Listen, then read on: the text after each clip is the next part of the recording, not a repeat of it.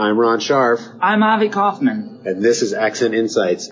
This is not a dated episode. This is a timeless episode, a special edition of Accent Insights. Today we're not going to talk about um, properties on the market. We are here today with our producer, our executive producer of our podcast, Janie Zittimer, who is uh, here because she just she just finished her degree, and this is a celebration and an appreciation for all she has done for us. Thank you. It's an honor to be here. It- It's been such a pleasure having you as our executive producer over the past, what's it been now, seven months? Over these past 22 or so episodes. Um, and you just completed your master's degree in emerging media studies at Boston University, which leads directly to our first question.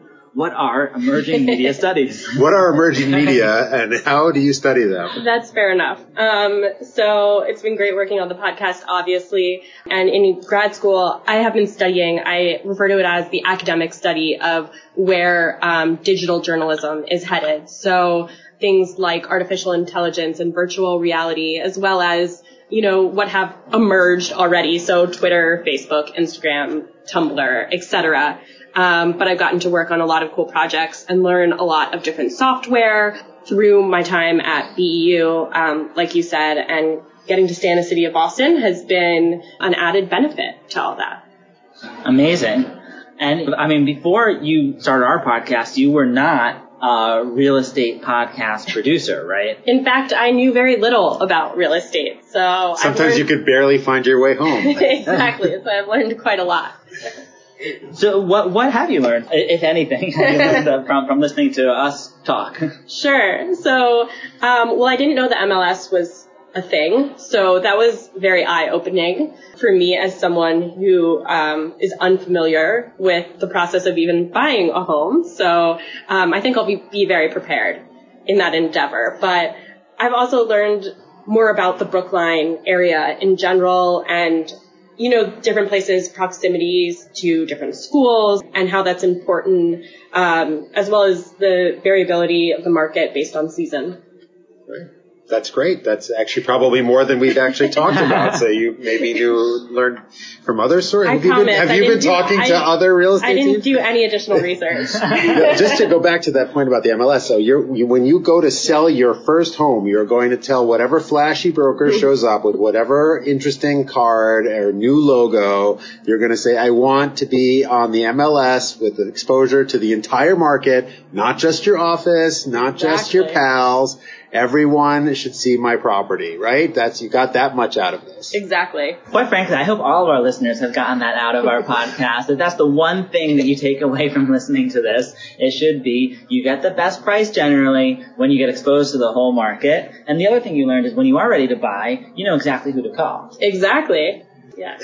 Uh, Right. So right now you live in Back Bay, but you've lived in Brookline in the past and around the Boston area before. right? hmm Yeah. How does uh, Brookline compare to these less desirable areas in the rest of Boston? Um, I actually, um, despite your bias, do tend to agree with you. Um, I really enjoyed my three years in Brookline, and I do, I do miss it for a, a variety of reasons. Even though I'm really close to a lot of great things in Back Bay, Brookline just has that family feel that you, I don't feel like you can get anywhere else. Um, having lived in Cambridge or Somerville rather, as as well as Back Bay. And I'm partial to JP Licks, and uh, there was a JP Licks right near me when I was in Brookline. Right. I mean, let's, in fairness, let's point out to our listeners, as a new media person, Janie is a fair bit younger than, than Avi and even, even younger than me. Uh, so more well suited to the high, fast paced lifestyle of other neighborhoods. But, uh, it's nice to hear that you appreciated the family atmosphere here in Brookline. I did. And, and to be clear, we do love all areas. Every area is great. And, and all age groups. We're, And all we're- age groups. Right. Every uh, person has the right fit. Right. It's true. And we've, and we've helped people buy in Newton and sell in Newton, Cambridge, uh, other areas. East Boston, the North End, Jamaica Plain. Um, Yeah. Yeah. So you spent three years in Brookline. What tell us? What are some of your hidden gems of Brookline? What are what are places that you loved about Brookline that other people might not know about? So I guess people do know about Amory Park. um, as I was told by Ron earlier. what we do, we planned any of this? but um, more specifically, Hall's Pond um, is a great location. It's a cute little area. There's a nice wooden bridge to walk especially when the weather's nice, specifically in the fall, when the trees are changing, and just it's really great to connect with nature out there. So I, I do like it. Um, in Brookline specifically. And the other place I know also Brookline Booksmith, of course, is a popular destination for good reason. But I didn't, I didn't realize that they had um, the used bookseller downstairs until until quite some time into frequenting Brookline Booksmith. So I would recommend checking that out if you have not already. Those are two good ones. Those are two where like the main part is well known, but there's a little. Uh, That's true. We love going into the Halls Pond Sanctuary. We, my kids call it the Nature Walk. Yeah, yeah. And really, and in fairness to Janie, she did when we did talk briefly before recording, she did say Amory Park, and I did kind of roll my eyes and say, I don't think so. And then she said, no, no, the, the pond. I said, oh, you know what? That really is a hidden gem. It is. So, uh, so yes, we are in agreement on that. Although I think as a new media person, Janie's not really allowed to say she goes to the booksmith. Um, exactly. That's very old media. Yeah, I never read real books. Right, right. Unless you Instagram. exactly. Although it is very, you know, it, they've survived all the, the bookstore wars and they have so many events there. They're really like, you're right. They're like, uh, They really have. Yeah, it's an amazing accomplishment in the in the day and age of Amazon and podcasts. Um, everything from events to gifts to little um, souvenirs and and then of course books themselves. And we, we should open an accent gift shop. We could, we, or accent bookseller. Some merch, yeah. I mean, it, I think that is a point about Brookline, right? I mean, in most places, the book bookstores have closed down. They're Yeah. just not a place people go. And here, the Booksmith is super popular. There's always people going in and out. They consider it. It's it's like the Coolidge Corner Theater in a way. It's an institution that people love to have, and they use it and they go. Um, and it says something uh, about who lives here and what and what their priorities are and how they like it. I think it picks up on another theme, like these two that you chose, Halls Pond Sanctuary and the Booksmith.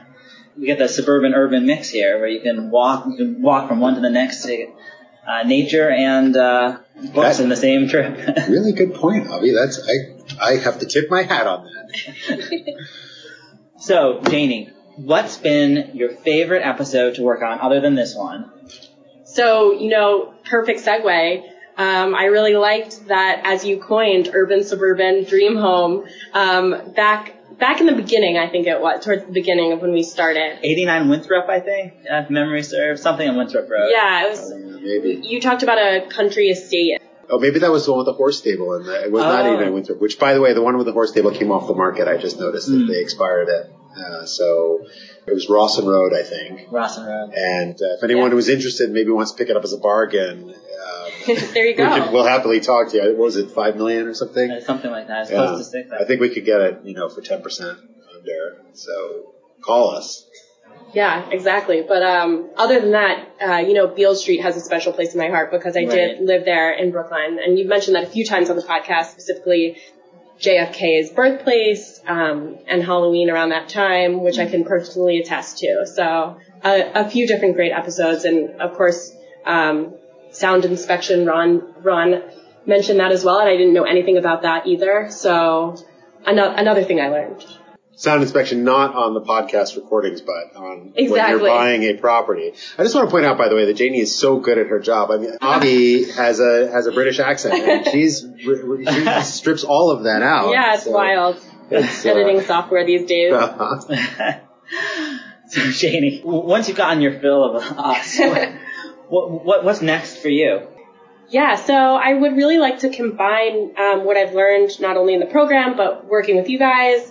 Um, I have experience with written digital content as well, and find a career that's focused on one of those places. So I'm interested in politics, so uh, whether that be a publication like The Atlantic or a podcast that I admire, such as This American Life, I would love to um, help from start to finish with research, production, post-production, everything like that. So shout out to Avi and Ron for helping me, you know, develop those skills. Great. Well, we, we can attest. Anyone out there listen, of course, we have several editors from the Atlantic who listen. And, of course. You know, Ira Glass is obviously using us to buy all of his Brookline real estate. So, um, so, you know, we, we can give a very strong recommendation for Jamie and her skills.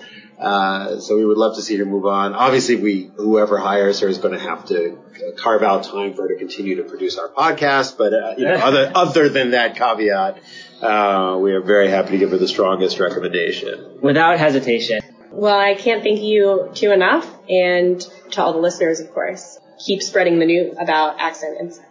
Great. That's all for now. Thanks everyone for listening.